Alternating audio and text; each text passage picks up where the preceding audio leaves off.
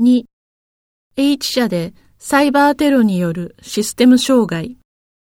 日本を代表する IT 企業 H 社がウイルス感染によるシステム障害が発生したと明らかにした。サイバーテロの侵入を許したことで、